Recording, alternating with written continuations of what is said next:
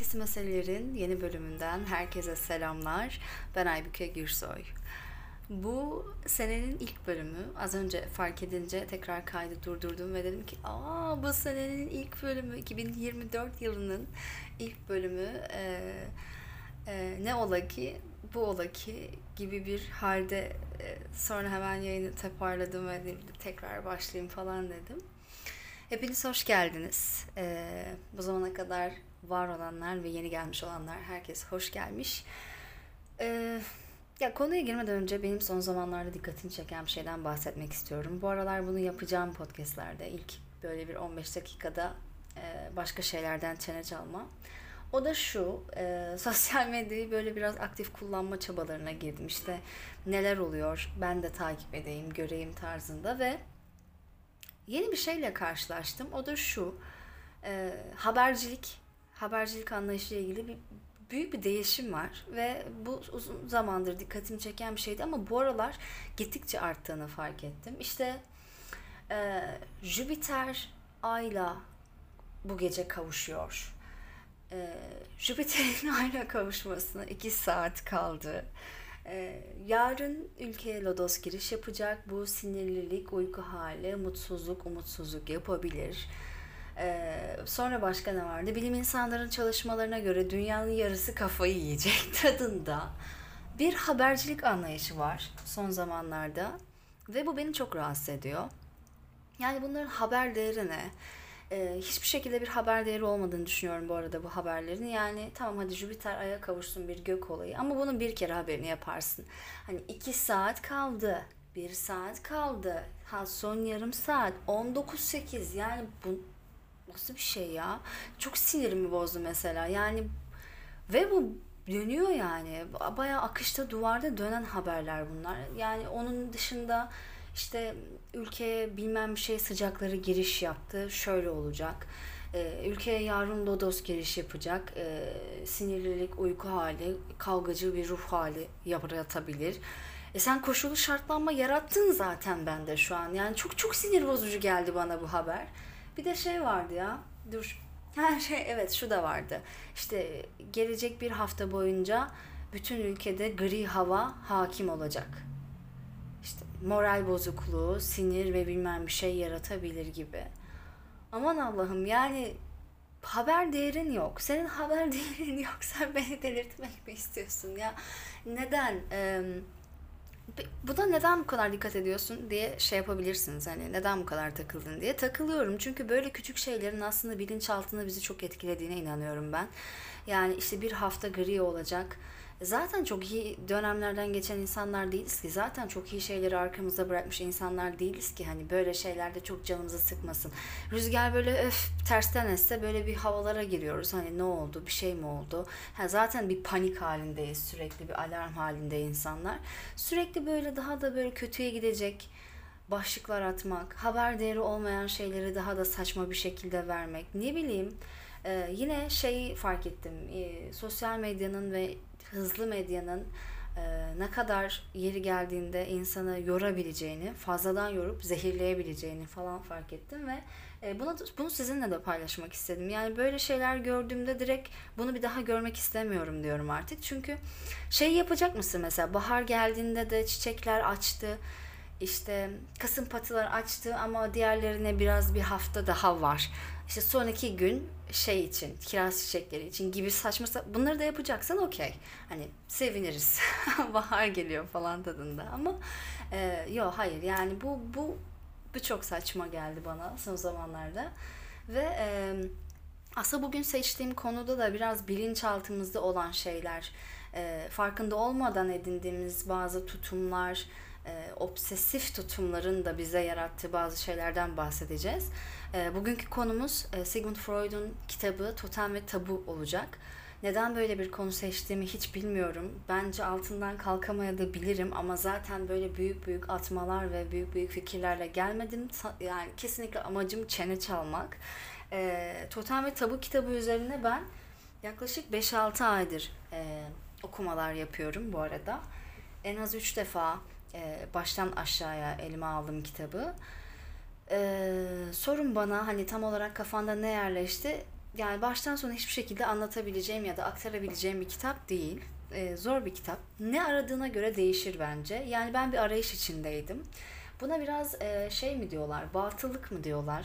Son e, 5-6 ay içerisinde böyle e, ihtiyacım olan şeyleri, düşünceleri bir şekilde evrenin önüme koyduğunu falan fark ediyorum ben işte atıyorum e, kafamda sürekli kurduğum bir cümle var, sürekli kurduğum bir şey var ama temelindeki o diyalektiği anlayamıyorum. Temelinde o ihtiyaç duyduğum sebep sonucu anlayamadığımda ya da bazen bir şeye tam olarak kendinizi aktarabilmek, bir düşünceyi aktarabilmek için destek de ararsınız ya. Tarihsel bir karakter olur, yaşanmış bir olay olur ya da ne bileyim işte o bilirsiniz onu. Hani metin araması yaparken aa işte 2500'lü yıllarda da şöyle bir şey olmuş gibisinden. Ee, ve ben son 5-6 ayda bu gibi arayışlarımda çok fazla e, rastlantıyla e, yüz yüze geldim. Artık buna rastlantı mı denir işte batılık mı denir bilmem ama çok işime yaradı bu. Birkaç tane böyle küçük şeyler var ama bunu sanırım ileride anlatacağım şeylerden olacak. E, onları gizli tutuyorum. Ama Totem ve Tabu kitabında şöyle bir şey gerçekleşti. Ben zaten full yani Kadıköy'e inliysem mutlaka İş Bankası yayınlarına bir kere girerim. Neler gelmiş neler yok falan e, bakarım ve o, o dönemde sanırım e, Totem ve Tabu kitabını gördüm. Ve ben ciddi bir şekilde totemler ve tabular hakkında düşünüyordum. Yani şu an yazmakta olduğum şeyle ilgili böyle bir e, kaynak taraması, işte okumalar falan yaparken dedim ki Sigmund Freud ne demiş olabilir? yani e, daha önce de onun okumalarını yapmıştım ama yani her konuda, her kitapta olduğu gibi bence bu gibi okumalarda da siz ne arıyorsunuz ve sizin algınız ne kadar e, o şekilde alabiliyorsunuz. Yani algınızın yettiği kadar bir şeyleri alabiliyorsunuz. Evet Totem ve Tabu kitabında ben aradığım şeyi çok net bir şekilde gördüm. Aradığım cümleyi, aradığım parçayı ve bu biraz beni bazen ürkütüyor. Yani tam nokta atış olması ürkütüyor. Hani e, benzeşme ya da benzeri bir olay değil de böyle şak diye cümlesini gördüğüm zaman diyorum ki aa um, hani böyle rastlantı bazen korkutucu olabiliyor anlarda ama e, bugün benim rastlantısal ya da o kitapta aradığım şeyi başlığa bakmak yerine biz e, farklı başlıklara bakacağız. E, totem ve tabu nedir? E, biraz üstten ve üstün körü size aktarmak istedim. Çünkü bence çok net bir şekilde kitapta olanları yani tam olarak aktaramayacağım size. Ee, yani aslında şöyle bir soruyla çıktım ben yola. Tabularım var deniyor ya bize. Hani tabularım var benim tabularım var ve ben bunu duymuştum daha önce. Yani tabuları olan onun tabuları var falan. Bu cümlenin acaba tam anlamını biliyor muyuz? Tabularım var ne demek? Ee, ve sordum yine tabii ki. Araştırmacı gazeteci Aybüke Gürsoy. Ee, etrafındaki insanlara sordum. Tabularım var dediğinde aklında ne canlanıyor? Yani ne tabularım var? Ve bilinçsizce bir yani bilmek ve bilmemek arasında bir e, bilinçle cevap veriyor. Yani tam olarak ne olduğunu bilmiyor ama sanırım şey demek yani engel demek. O onu yapamaz, o oraya gidemez gibi şey cevaplar aldım ve şeyi fark ettim. Hayır, tabunun da tam anlamı bilinmiyor ama kullanılıyor günümüzde. Tabu ne demek tam bilinmiyor ama tabularım var kelimesini duyuyorsunuz birinin ağzından falan. Ee, ve bu benim çok dikkatimi çekti. Ee, Totem ve Tabu kitabından aslında tabuyu güzel anlatmış Sigmund Freud. Yani tabu kelimesi aslında Polinezce kökenli ve bir yandan kutsal, kutsanmış ama aynı zamanda tekinsiz, tehlikeli, yasak, kirli manasına gelir demiş. Şimdi tabuların var kelimesini bu podcast'in yani bu bölümün sonunda e, biraz daha e, ayrıntılı bakabilirsiniz. Ben an, benim anlattıklarım şeyler anlattığım şeylerden sonra ee, ama ben şeyi görünce çok şaşırmıştım. Yani çift anlamı var ve zıt anlamları var tabunun. Hem kutsal kutsanmış hem de tekinsiz ve tehlikeli. Bir noktada çok mantıklı geldi ama şey oldum. Neden mantıklı geldiğini bilemedim. Yani bilinçaltımda onun mantıklı olmasının sebebini yine bulamıyorum ben. Ee, ve e, yani totem ve tabuyu ikisini birlikte anlatmış ama bence ikisi bağlantılı olsa da onun ikisinin arasındaki o bağlantıyı kavrayabilmek de bir süreç istiyor arkadaşlar. O yüzden bu konuyu bu sizinle konuşmak ya da anlatmak bana birazcık şey gibi geldi, zor gibi geldi. Şu an hala zorlanıyorum. Mesela acaba nereden nereye neyi anlatsam, neyi anlatmasam diyorum. Aslında totem deyince aklımıza şey geliyor başlarda işte kabileler ve kabilelerin taktığı maskeler, dans eden insanlar neredeyse orantılı. Çünkü totem aslında totem hayvanları ilk yani insanlığın ilk davranışları ve ilk yaşama alışkanlıklarıyla alakalı şeyler bunlar. Totemler ve tabular. Ee, ve totemdaş olan insanlar zaman zaman düzenledikleri şenliklerde de totemlerin hareketlerini ya da kimi özelliklerini törensel danslarla canlandırırmış. Yani o kafamızda canlanan görüntü bir noktada doğruymuş. Atıyorum bir kabile var ve totem hayvanı kartal. Ve bu insanlar yüzlerindeki maskelerle kartalın hareketlerini taklit ederek bir e, kartal dansı yapıyorlar. Bu totemlerinin dansı ve totemler onlar için çok kutsal bir şey. Totem hayvanı asla öldürülmüyor, ona zarar verilmiyor. Ee, ve bir şekilde kabilenin, ailenin öncü ruhu olduğuna inanıyorlar. Yani kaba taslak baktığımızda toteme böyle bir şey söyleyebiliriz. Tabuysa e, tamamen aslında yapılması yasaklanan şeylerle alakalı ve insanlığın e, belki de yazılmamış ilk kanunları olarak adlandırılmış kitapta neredeyse tabular. Var olan insanlığın ilk baştan itibaren yazılmamış süre gelen e, kuralları toplumu düzenleyen kurallardan aslında kastettikleri. Ve şey bazı cümleler var çok net bir şekilde. Tam anlamını görebiliyorsunuz. Mesela Zamana ve ya da mekana göre çeşit çeşit kılığa bürünen tabu yasaklarının ardında söze dökülmeyen tek bir buyruk vardır demiş. E, demonların gazabından korunun. ya burada şey geliyor işte mesela yani başınıza kötü bir şey gelir. E, bunu yapmayın. E, işte bu tabudur. Yani e, benim tabularım var diyen bir insan da aklımda şöyle bir canlandırdığım zaman e, neden kendine tabu yaratmış? Çünkü bu bir kanun değil değil mi? Yani yazılı bir şey değil. İşte Ayşe e, moka içemez. Tabularım var. Çok basit saçma bir tabu oldu ama hayır moka içemem diyor. Yani e, saçma bir şeyden ele alalım bunu. Kanun değil bu. Ayşe'nin moka içememesi. Ama Ayşe bunu kendinde kanunlaştırmış. Yani düşüncenin kendini gerçekleştirmesi söz konusu burada. Bir kanun yok ama Ayşe kendi bilincinde, kendi kafasının içinde Moka'yı çoktan tabu haline getirmiş. E, çünkü işte atıyorum Ayşe iki sene önce Moka'sını içerken e, çok büyük bir trafik kazası olmuş ve diyelim ki annesini kaybetmiş. Sonra o kaybıyla Moka'yı bir şekilde özdeşleştiriyor ve Moka birden bir tabu haline geliyor onun için ve eğer bir daha Moka içerse yine sevdiği bir insanın başına bir şey gelmesinden ya da kötü bir şey olmasından korkuyor. Bu bende vardı bu arada arkadaşlar. ben de tabulaştırdığım, ya ben bu kitabı okuduktan sonra şunu fark ettim. E, tabulaştırdığım şeyler varmış. Sadece e, bunlar çok güçlü tabular değilmiş. Yani ilk insanların bu kitapta ele alınan araştırma gruplarındaki kabilelerin inandığı kadar güçlü şekilde çok güçlü bir duyguyla yaşamadığım tabular bunlar tabii ki benim. Ama küçük etkilerde yaşadığım ve oluşturduğum tabular varmış. Bence her insanın biraz böyle küçük etkilerde oluşturduğu tabuları var. Büyük etkilerde oluşturduğu tabularda da zaten Freud diyor ki obsesif nevrozdan muzdaripsiniz. Yani obsesif nevroz hastalığından muzdaripsiniz diyor. Ve bu kitapta e, tabu e, yasakları ile obsesif nevroz arasındaki benzerlikleri de maddeler haline getirmiş. Yani obsesif nevroz hastalığından muzdarip bir insanın davranışlarıyla tabu davranışları arasında çok büyük benzerlikler var ve bunları aslında kitap boyunca e, yan yana getirmesi ve karşılaştırması çok hoş olmuş o bağlamda. Benim kendi tabu tabuma gelecek olursak şöyle bir şey olmuştu mesela. Ee, ben çocukken bir Ayna diye bir grup vardı. Nefret ediyordum. Yani gerçekten bebekken ilk doğduğum zamanlarda şarkı çaldığı zaman ağlıyormuşum ve kapattıklarında susuyormuşum. O derece nefret ediyormuşum yani. Ee, sonra büyüdüğümde de sevmedim ben onu. Çocukluk dönemimde de. Yani duyduğumda hep böyle bir ağlama isteği, bir üzülme isteği veriyordu bende. Adamın şarkıları, grubun şarkıları.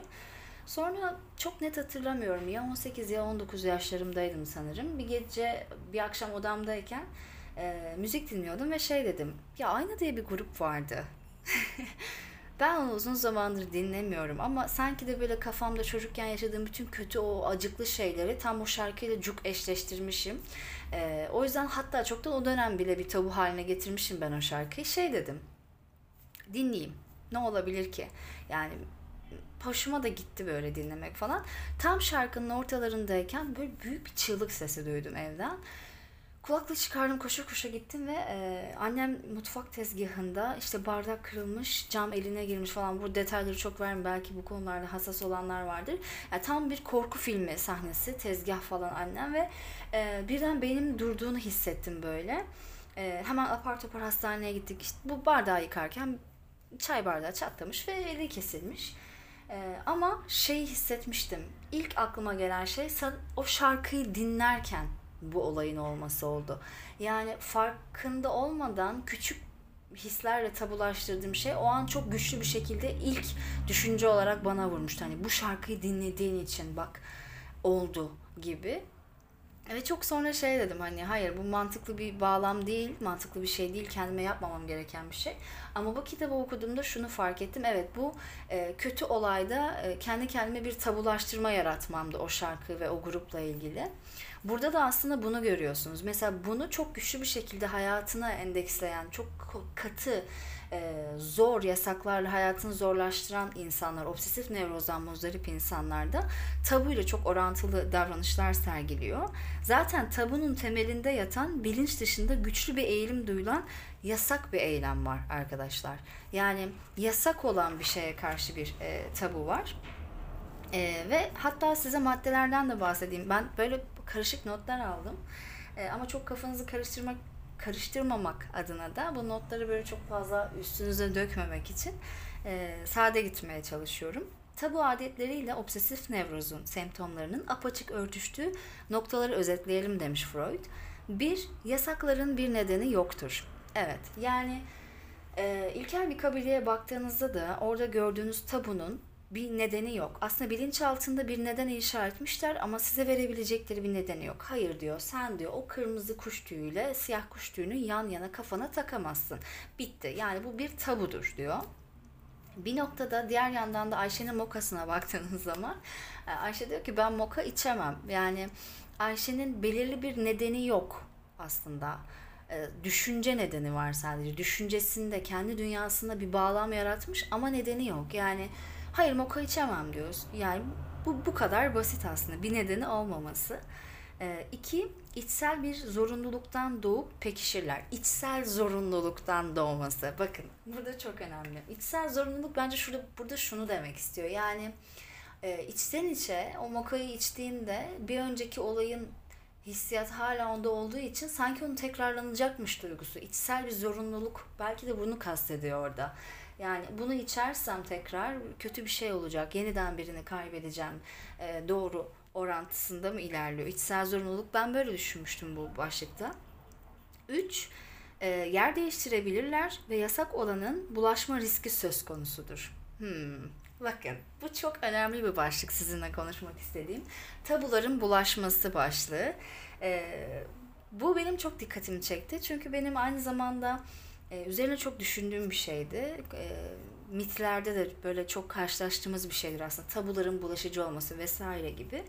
E, dördüncü başlık yasaklardan kaynaklanan buyruklara, törensel eylemlere yol açarlar. Törensel eylemlerden kastı, şimdi ben bir e, çok aslında ciddi bir şekilde şeyi araştırmadım. Obsesif nevrozdan e, muzdarip olan insanların e, ritüelleri, törensel davranışı aslında o ritüelden kastı büyük ihtimalle. Atıyorum işte Evden dışarı çıkmadan önce elimi üç kez suyun altında köpükleyerek yıkamam ve sonra elime eldiven takıp dışarı çıkmam gibi.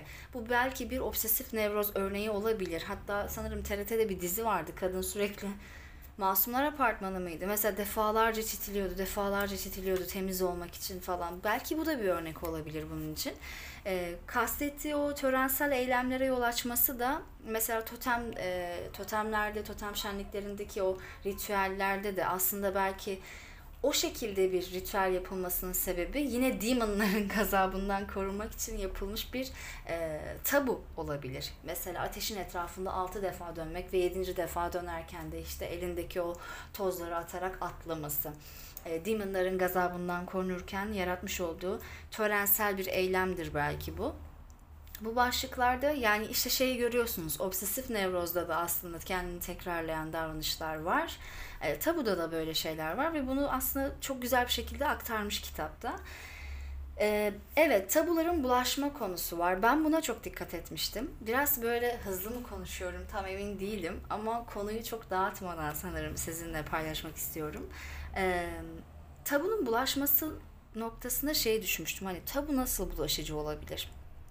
Bu benim çok dikkatimi çekmişti. Atıyorum e, bir nesne de tabu olabilir arkadaşlar. Her zaman bir olay olmasına gerek yok. Diyelim ki e, bir kutu var. Mücevher kutusu ve bu, bu bir tabu. Yani buna asla dokunmaman gerekiyor senin diyor. Asla hiçbir şekilde buna dokunmamanız gerekiyor. Şey vardı ya mesela Tutankamon'un mezarı. E, buna dokunan bütün faniler işte ölümün kanatları altına gelecektir gibisinden. Hani orada çok ciddi bir şekilde uyarıyor aslında. Diyor ki böyle böyle bir şey olacak. Yani bir yine bir tabulaştırma gibi bir şey vardı belki de orada. E, tabuya itaat ederken yani tabunun bulaşması noktasında şöyle bir şey söylemişler. E, tabuya dokunan ya da tabuyu yıkan birisi de tabu haline gelir. Şimdi bu ne demek? Ben, bunu biraz düşündüm açıkçası. Mesela bir tabuyu yıkmak ve tabu haline gelmek tam olarak nedir? Bu korku filmlerinde işlenen bir şey olduğunu fark ettim arkadaşlar. Atıyorum işte iki arkadaş bir adaya gittiler, geziyorlar. Orada çok Budist bir tapınak gördüler. Çok eski bir tapınak. Orada gezerlerken küçük bir heykelcik fark ettim bayağı bir mezan üstüne bir küçük heykelcik. Ben şu an bir senaryo yazıyorum. Mutlaka çekilmiştir bu arada düşük bütçeli bir şekilde bu. Ha.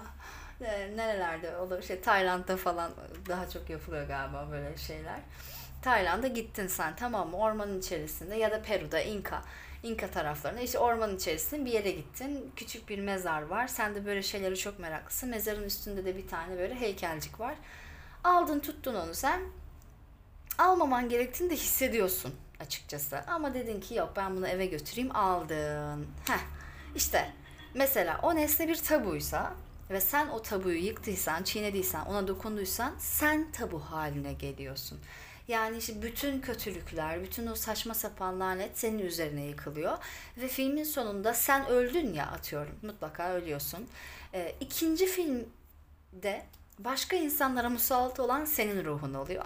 Yani bunu görmüşsünüzdür. İşte Mesela ne vardı? Halka var. Halka değil ya. Halka da aynı şekilde bakın. Halkadaki kız da bence bir tabulaş, tabulaşıyordu. Yani var olan bir lanet yüzünden tabu haline geliyordu ve sonra o tabu artık tamamen kendisi olduğu için insanlara dehşet saçıyordu. Bir tane daha Japon filmi vardı. Neydi o? Bir çocuk vardı ya merdivenlerden bakan. Hepsinin adını unuttum bu arada. Ee, mesela orada Garez. Garez de evet. Bence o çocuk da bir tabuydu. Yani belli başlı bir kötülük zaten var, bir tabu var, bir yasak var. Yapılmaması gereken bir iş var. Sonra bir şekilde bu çocuklar bir şekilde o lanete bulaşıyor, o yapılmaması gereken işe bulaşıyor ve onlar da tabulaşıyorlar. İşte burada tabunun bulaşıcılığı ve tabuya dokunan ya da çiğneyenin de tabu haline gelmesi başlığı sanırım bu örneklerde biraz aydınlanabildi benim kafamda. Bilmiyorum siz ne düşünüyorsunuz? Ve o zaman dedim ki evet e, bazı mitlerde de bunu bununla karşılaşıyorsunuz. Bazı şeylerde de bununla karşılaşıyorsunuz ve obsesif nevroz durumundaki insanların da e, bu şekilde inançları var. Yani bu şekilde durumları var, duruşları var bu konuyla ilgili. E, çok dikkatimi çekmişti o yüzden tabunun bulaşıcılığı. En çok dikkatimi çeken başlıklardan bir tanesiydi. E, tabu da e, başlıklar halinde anlatmış Freud. Benim yine dikkatimi çeken, ciddi bir şekilde dikkatimi çeken iki başlık var. E, bunlardan bir tanesi hükümdar tabusu, diğeri de yansıtma ölü tabusu. Ama bu hükümdar ve yansıtma ölü tabusu ile ilgili e, seçtiklerimi sizinle paylaşmadan önce bir kelimeden bahsetmek istiyorum, bir durumdan bahsetmek istiyorum. Kitabı okurken çok fazla karşımıza çıkıyor. E, bunu size de kazandırayım bilmiyorsanız. Ambivalans.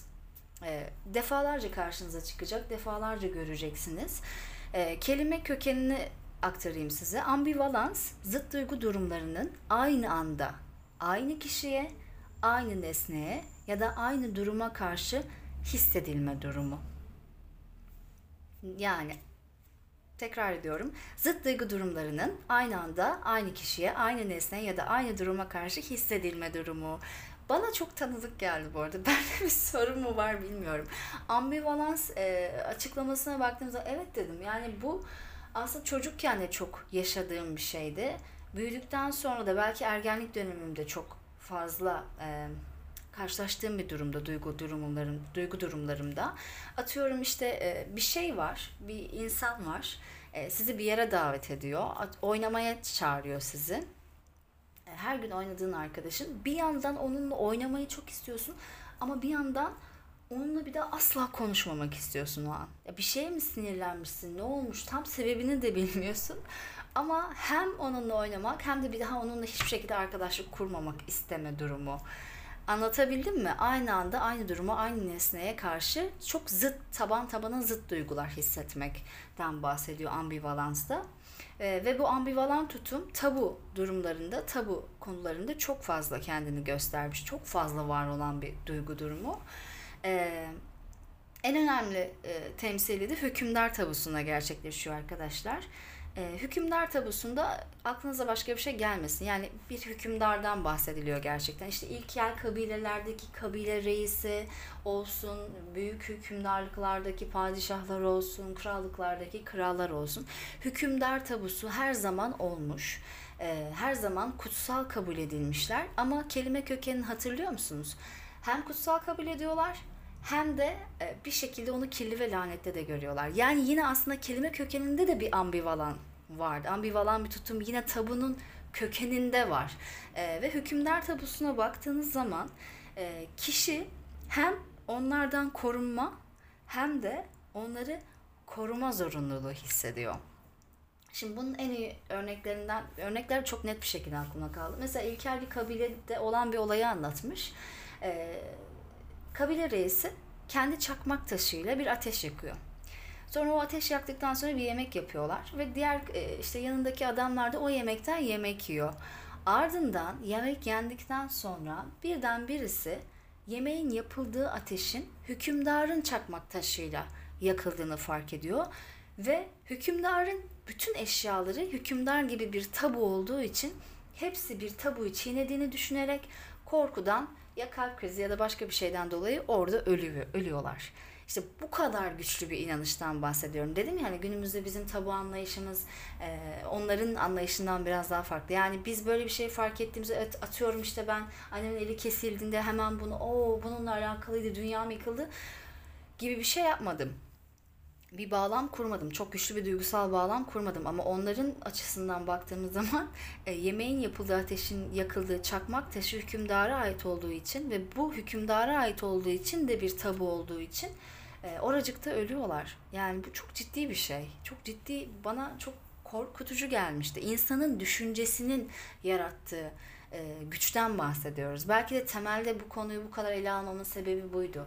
Tabu düşüncenin yarattığı bir yasak ve düşüncenin yarattığı o inanışın e, insanı ne kadar etkileyebileceğini anlatıyor bir noktada bu. Diğer yandan başka bir örnek daha vardı. Ee, sanırım İngiltere Kralı, eski bir İngiltere Kralı bir şekilde insanlar onun eli dokunduğunda hastalıkların geçtiğine inanmışlar ve adam gerçekten buna inanmıyor.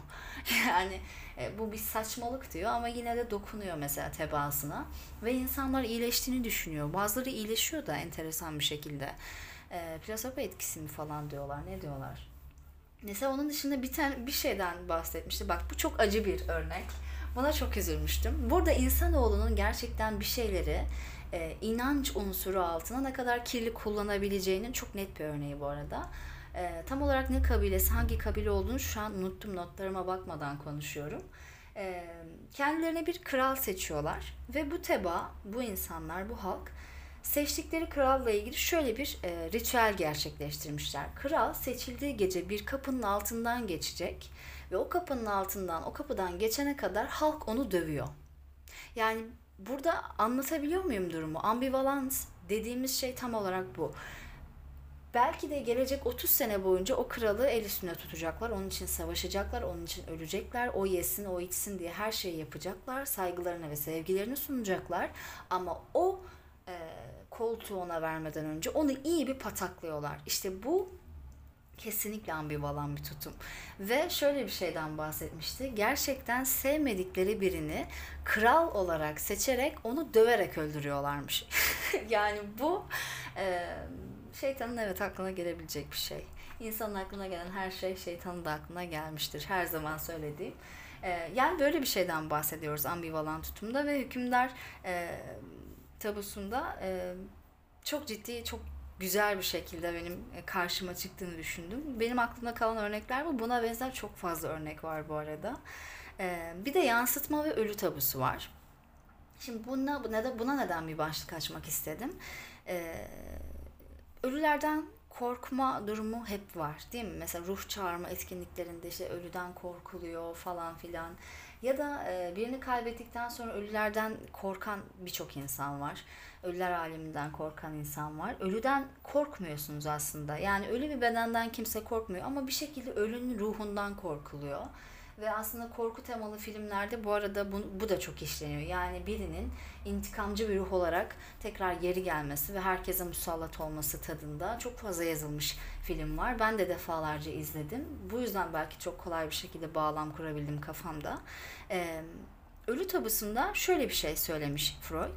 Ee, bir şekilde diyor hayatımızdaki o çok merhamet gösterdiğimiz, çok sevdiğimiz insanlara karşı bir ambivalan tutum içerisindeyizdir. Yani bir noktada içten içe onları onlardan nefret de ederiz diyor. İşte bu ambivalan tutum içerisinde belki de çok sevdiğiniz birinin ölmesini de istemiş olabilirsiniz siz. Ve o kişi öldüğü zaman e, korkunuz şu, onun ölmesini çoktan dilediğiniz için onun ruhunun intikamcı bir şekilde size gelip sizi rahatsız etmesinden korkuyorsunuz. Ölü tavusu tam olarak budur diyor ve buna yansıtma adını vermiş. Yani bir şekilde siz çok sevdiğiniz birini çok sevdiğiniz birini kaybettiniz ama yaşarken de ambivalan bir tutum içindeydiniz. Yani hem çok seviyordunuz onu hem de çok didişiyordunuz, çok nefret ediyordunuz, kavga ediyordunuz ve içten içe bir noktada onun ölmesini, onun yok olmasını da istediğiniz bir dönem. Ve o kişi öldükten sonra bir yanınız, onu seven yanınız yas tutarken yas evinde, Diğer yandan da o yas evinde onun o intikamcı ruhunun, ölü ruhunun e, gelip size zarar vermemesi için bir takım ritüeller yapıyorsunuz. Ruhunu işte rahatlatmak için bazı şeyler yapıyorsunuz. İşte bunun nedeni diyor Freud, içinizde sakladığınız o diğer zıt duygunun e, yansıması yansıtması haline gelmesi diyor. Yani içimdeki nefretin ya da onun ölmesi için duyduğum isteğin bir şekilde ben e, başka bir nesneye ya da duruma yansıtıyorum. Bu da işte onun geri gelecek olan intikamcı ruhu olabilir diyor. E, bu benim e, çok dikkatimi çekmişti. Ve günümüzde de gerçekten güçlü bir şekilde hala izlerini görebildiğimiz bir şey. Genelde filmlerde ve senaryolarda böyle şeyleri daha temele yayarak bir şey inşa etmişler sanırım, durum inşa etmişler. Ve zaten Freud da şöyle bir şey söylemiş. Yani ilkelleri kıyasla günümüzdeki insanlar e, tabu, tabu e, durumlarından çok fazla etkilenmiyorlar. Çünkü ambivalansın azalmasıyla birlikte demiş, ambivalans çatışmanın uzlaşma semptomu olan tabularda yavaş yavaş ortadan kalkmıştır. Uzlaşma semptomu. Çok güzel değil mi? Evet gerçekten yani bir ölüyle kendimi e, uzlaşma uzlaştırmamın e, sonucunda diyorum ki işte birini kaybettim. 10 ee, gün boyunca bu evde kapının önüne pirinç dökeceğiz ve işte dualar edip çok ilkel bir şeyden bahsediyorum ve atıyorum bu arada böyle bir şey hiç görmedim. Yani işte pirinç dökelim, tuz dökelim ve işte şu şu otları yakarak odanın her tarafında dolaşalım. Bu bir ritüeldir değil mi? Ee, öldükten sonra yapılması o ölünün ruhunu hem rahatlatmak için hem de onun o intikamcı ruhundan korunmak için yaptığım bir şeydir. Ee, bu da aslında diyor işte Freud e, o ambivalan tutumun diğer tarafını bir şekilde tabu e, etkeniyle e, kendinde uzlaştırmaya çalışmandan kaynaklanıyor diyor. E, sonuç olarak e, tabu ve toteme baktığımız zaman tabuları hayatımıza çok fazla e, gördüğümüzü fark ettim ben. E, benim kitapta en çok hoşuma giden şeylerden bir tanesi totem ve tabuyu ele alırken obsesif e, nevroz durumunu da ele almasıydı sanırım. E, bu iki durumu yani tabularla obsesif nevrozu kıyaslarken Freud bir örneği anlatmış ve benim çok çok hoşuma gitmişti bu örnek. Sizinle de paylaşacağım. E, şöyle bir şeyden bahsediyor. Bir kadın var. Eşine diyor ki işte e, eşinin tıraş olurken sanırım e, kullandığı jiletler eskimiş ve onu bir e, jilet almaya yolluyor. E, sonra şeyi fark ediyor. Eşinin gittiği dükkanın yanında bir tabutçu var. Ve diyor ki oradan alma. Oradan kesinlikle alma kötü bir şey olacak diyor. E, adam da hani anlamıyor. Yani bu çok batıl bir şey. Çok batıl bir düşünce. Ama kadın kesinlikle düşüncesine inanmış. Yani tabutçunun yanındaki dükkanı alırsan kötü şeyler olacak falan tadında. E, bayağı aşırı tepki gösteriyor. İşte obsesif nevroz belki de en iyi örneği bu. Ee, ve almıyor adam. Ve Freud şöyle bir açıklama yapmış. Kadının eşinin tabutçunun yanındaki dükkandan bunu almamasını istemesinin sebebi aslında içten içe o bıçakla kocasını öldürmek istemesi. Ve tabut da aslında onu öldürme isteğini onu hatırlattığı için kendi ambivalansını hatırlattığı için diyor ki hayır bu bir tabu. Hemen kendine diyor ki oradan sakın alma. Kesinlikle o bıçağı oradan alma diyor. Ee, bu çok hoşuma giden bir örnekti. Yani hoşuma giden derken çok açık bir şekilde gördüğüm bir örnekti. Ee, e, ve daha çok dikkat etmeye başladım. Ne yalan söyleyeyim ben de hayatımda tabulaştırdığım şeyler var mı? Tabulaştırdığım durumlar var mı? Ee, bu en küçük şeyde bile olabilir bu arada. Çok hassas yaratıklarız bence. Düşündüğümüz kadar yüzeysel yaratıklar değiliz insan olarak. Ya da ne bileyim bir gün kalkıyoruz sabah, yemek yiyoruz, kahvemizi içiyoruz, gün bitiyor. Aa hiçbir şey olmadı diyoruz ama bize öyle geliyor olabilir. Biz yüzeysel algılıyoruz ama biz yüzeysel miyiz? Ee, bence değiliz gerçekten hassas yaratıklarız. Anlaması zor, anlaşılması zor insanlarız. Temelde yatan şeylerin farkında olmayabiliriz ama yaptığımız şeylerin belki de çok güçlü düşünce inanışlarından doğan e, sebepleri var. E, ve belki bu bir noktada bir tutsaklık veriyor bize. Yani düşünsenize sadece düşüncenize gerçekleştirdiğiniz ya da yarattığınız bir inanç yüzünden e, hayatta birçok şeyi engel haline getirebiliyorsunuz kendinizi. Birçok durumu, birçok olayı e, kabus haline getiriyorsunuz belki de. E, ben belki bu soruları çok fazla düşündüğüm için bu konuyu biraz ele almak istedim. Totem ve Tabu kitabı güzel bir kitap. E, içinden çok fazla şey alınabilecek bir kitap. Ama belki de en önemli verdiği mesaj şu. E, düşüncenin kadiri mutlaklığı demiş Freud. Yani gerçekten düşünce dediğimiz şey o kadar da zararsız ve soyut bir şey değil. E, çok etkili ve çok güçlü olabilecek bir şey düşünce. Ruh halimize, olduğumuz döneme, hayata bakış açımıza göre bazı düşüncelerin kendini yaratması ve e, ne kadar güçlü olduğu da belki bu doğrultuda ve bu orantıda ilerliyor. Ve bazı düşünceler, bazı inanışlar gerçekten hayatımızı kökten etkileyebiliyor. Bu aralar şey var ya mesela neydi o? Her şeyi de unutuyorum ya. Böyle evrene mesaj veriyorlar Yine gelmedi aklıma. Gelmeyecek. 5-10 dakika düşünmeme gerek yok. Hani olumlu bir şey gerçekleşmesi için diyor ki evrene ben bunu manifestlemek. Evet. Teşekkür ederim. Manifestlemek var mesela. Manifestlemenin mantığında da aslında düşünce yok mu? Yani diyor ki ben bunu manifestliyorum. Bir düşüncem var e, çok uçuk bir düşünce, çok uçuk bir hayal ama ben şu an ona öyle güçlü bir şekilde inanacağım ki, o kadar kuvvetli bir inanç vereceğim ki onun arkasına, evrene o kadar güçlü bir şekilde ışınlayacağım ki onu, bu gerçekleşecek. Bunun gerçekleşmesi için ritüeller yapıyor. Atıyorum işte 7 e, gün üst üste post atıyor. 7 7 7 falan gibi. İşte bu da neye geçiyor? Aslında bir takım az önce anlattığım şeylere geçmiyor mu? Yani ritüele geçmiyor mu? Bakın bir şeyler aslında ne kadar bağlantılı. Düşüncenin kadiri mutlaklığı ve düşüncenin gücü hafife alınmamalı dedim ben Totem ve Taba kitabında. Benim e, dikkat çektiğim başlık başkaydı. Onu bugün onu paylaşmayacağım sizinle. Onun üzerine hala düşünüyorum ve yazılar yazıyorum ama e, Totem ve Tabu'da başlık açmak istediğim konu buydu. E, düşüncelerinize dikkat edin arkadaşlar. Umarım e, bu sizin için faydalı ya da biraz düşünme, düşünmenizi sağlayacak bir e, bölüm olmuştur. E, kendinize iyi bakın. Şimdilik benden bu kadar. Hoşçakalın.